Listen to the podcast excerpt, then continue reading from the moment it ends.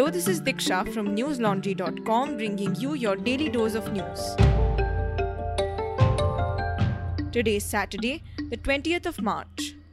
With more than 40,000 COVID 19 cases registered in the last 24 hours, India's total COVID tally crossed 1 crore 12 lakh 70,000. 188 deaths linked to the virus were reported in the same period, and the death toll now stands at over 1 lakh 59,000. In an update on vaccination numbers, more than 4 crore people in the country have been vaccinated so far. Of this, 27 lakh people were given the vaccine yesterday. The central government told states yesterday that the surge in COVID 19 cases was largely because people were not strictly observing safety norms and directed them to address this problem. Maharashtra has become one of the biggest contributors to the country's COVID surge, with the state registering more than 25,000 cases in the last 24 hours. Out of these, over 3,000 were reported in Mumbai, which was the highest single day spike in the city this year. Maharashtra Chief Minister Uddhav Thackeray said yesterday that the imposition of a lockdown was an option that was being considered to contain the rise in cases. Delhi, meanwhile, reported more than 700 cases in the last 24 hours, which was its highest single day rise this year.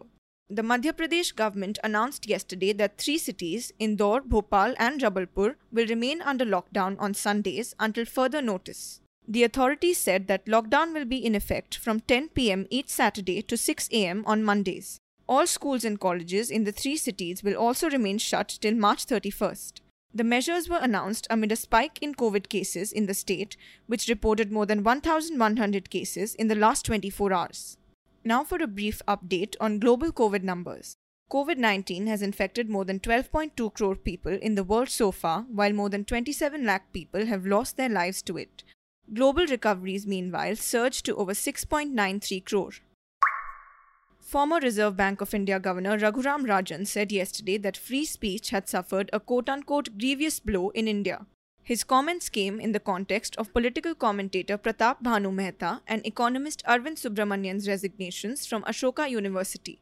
Rajan, a professor at the University of Chicago's Booth School of Business, wrote in a social media post that free speech is the soul of a great university.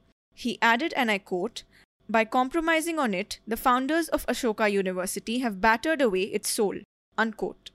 Pratap Bhanu Mehta, a vocal critic of the Modi government, had resigned from his post of a professor from the Ashoka University on Tuesday. The university had refused to say whether his writings or criticisms were connected to his resignation. Arvind Subramanian quit shortly after Mehta tendered his resignation.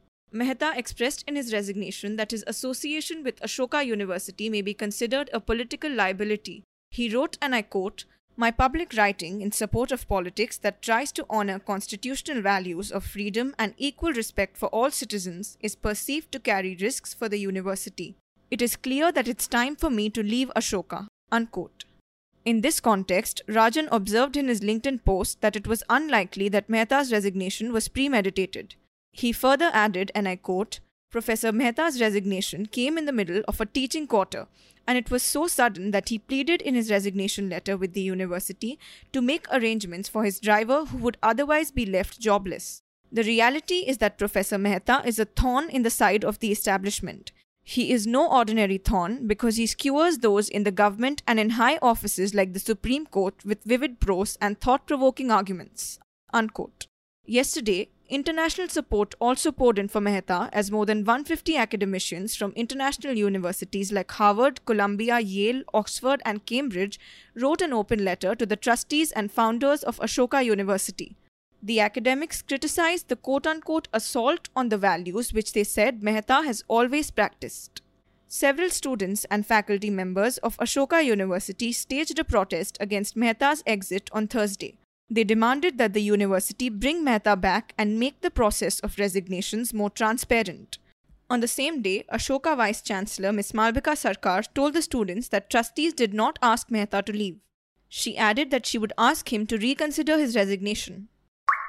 Ahead of the assembly elections in West Bengal, members of the Trinamool Congress yesterday met the election commission officials objecting to some recent decisions taken by the body and calling its approach partisan and biased.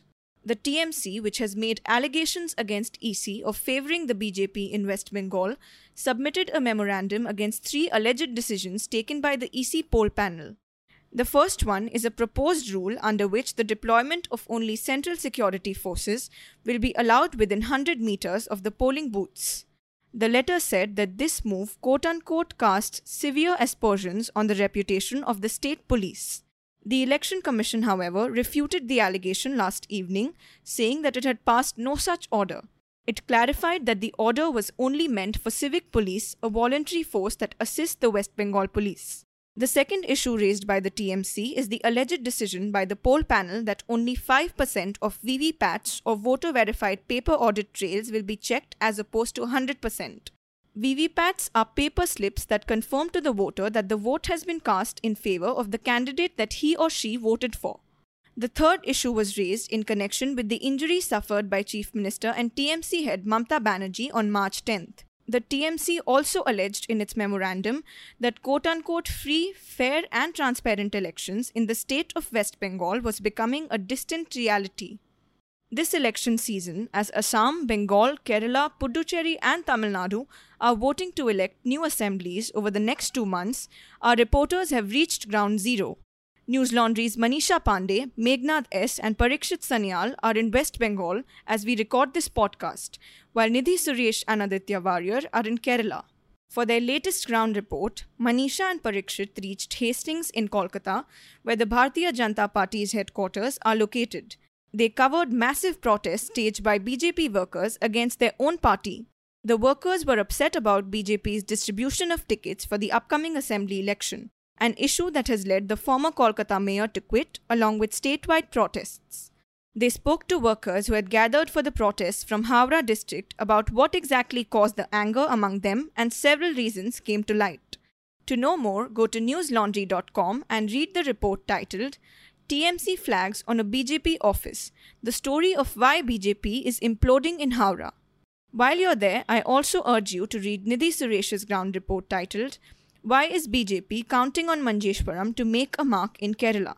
In her report, she spoke to the state heads of BJP and IUML, locals, and young leaders to determine how the small constituency of Manjeshwaram in Kasargod district is becoming crucial for the Saffron Party to make inroads in Kerala this assembly election. Listeners, these reports are a part of our Assembly Elections 2021 NL Sena project. They would not have been possible without our readers, listeners, and viewers who contribute to stories under this initiative. So, to help us power our election coverage and bring you unique and in depth ground reports, go to newslaundry.com and contribute to our NL Sena project titled Assembly Elections 2021. You can also find video reports of News Laundry's election coverage on our YouTube channel and social media handles. Do share them on your social media and messaging groups to show your support to our reporters. The Supreme Court heard petitions challenging the validity of the Maratha quota in Maharashtra on Friday.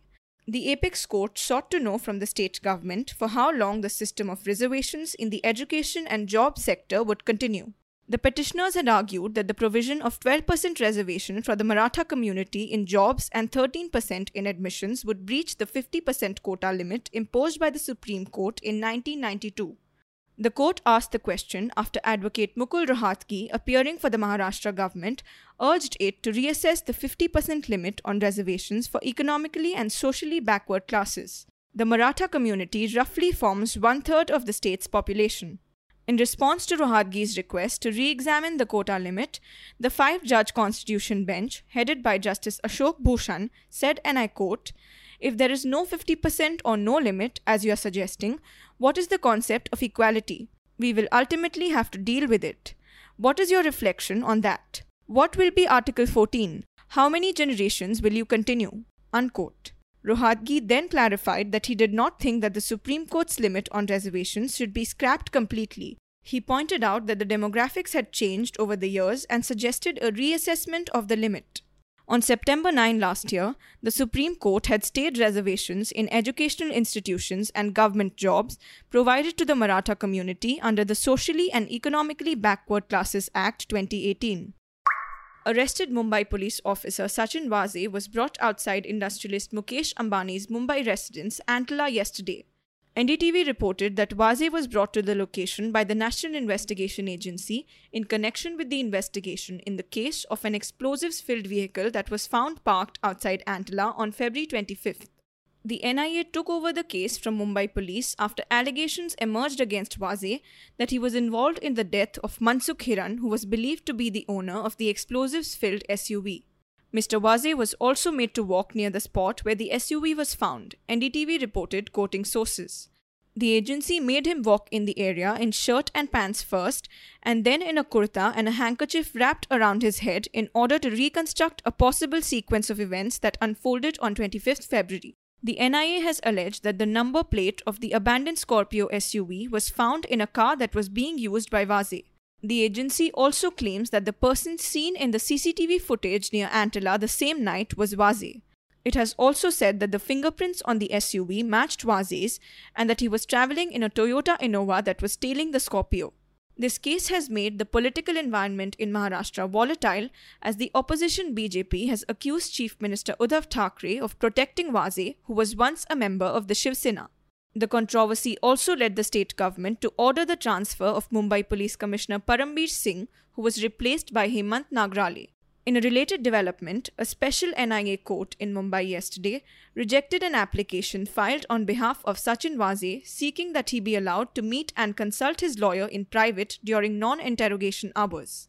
The Indian Express reported that the court also rejected the NIA's plea seeking directions for Waze's lawyer to remain present at the agency's office throughout the interrogation. While the agency had opposed Waze's plea to meet his lawyer in private, Special Public Prosecutor for NIA Sunil Gonsalves told the court that the investigation was being held up after Waze insisted on his lawyer's presence during the interrogation. The security scare case involving Sachin Waze, as well as the mysterious death of Mansukh Hiran, are not Waze's first brush with controversy. More than 15 years ago, he was charge sheeted in the 2003 custodial death of Khwaja Yunus.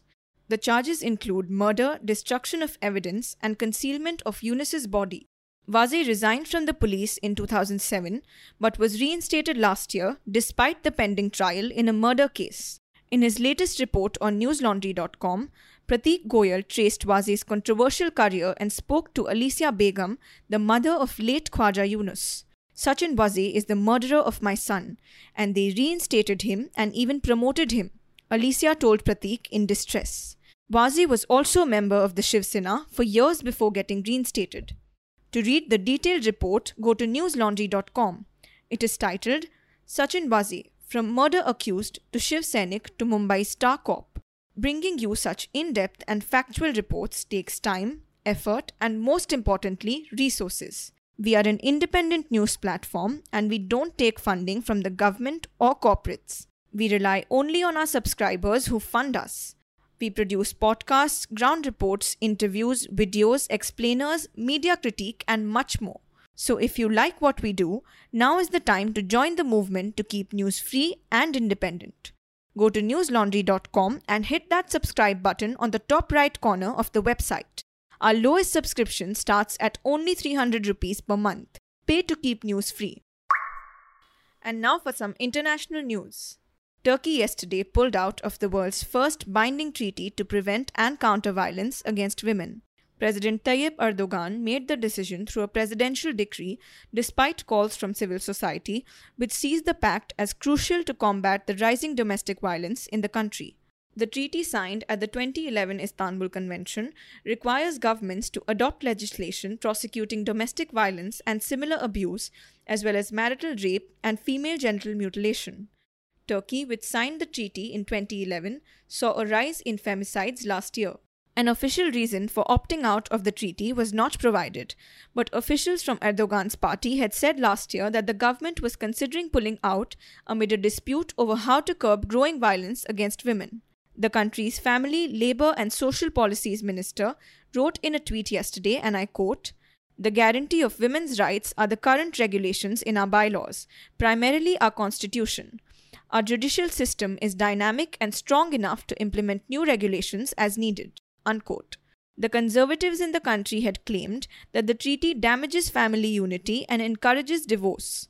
Claims were also made that the treaty's references to equality were being used by LGBTQ communities to gain broader acceptance in society.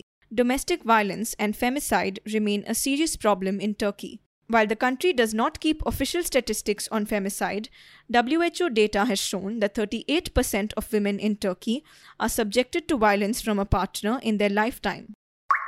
An earthquake of magnitude 7.2 struck off the northeastern coast of Japan today, according to the country's meteorological agency. There were no immediate reports of damage or injuries. The agency issued an advisory for tsunami waves of about 1 meter after the earthquake which hit at around 2:40 p.m. IST near Pacific waters of the Miyagi region. Local authorities were inspecting the status of the region's nuclear plants and local railways suspended services including the Shinkansen bullet trains. That's all the news we have for you today. Have a great day or a good night depending on where you're listening from. See you tomorrow. All the News Laundry podcasts are available on Stitcher, iTunes, and any other podcast platform. Please subscribe to News Laundry. Help us keep news independent. To catch all our podcasts on news, pop culture, current affairs, and sport, visit newslaundry.com. Follow us on Facebook, Twitter, and Instagram, and subscribe to our YouTube channel.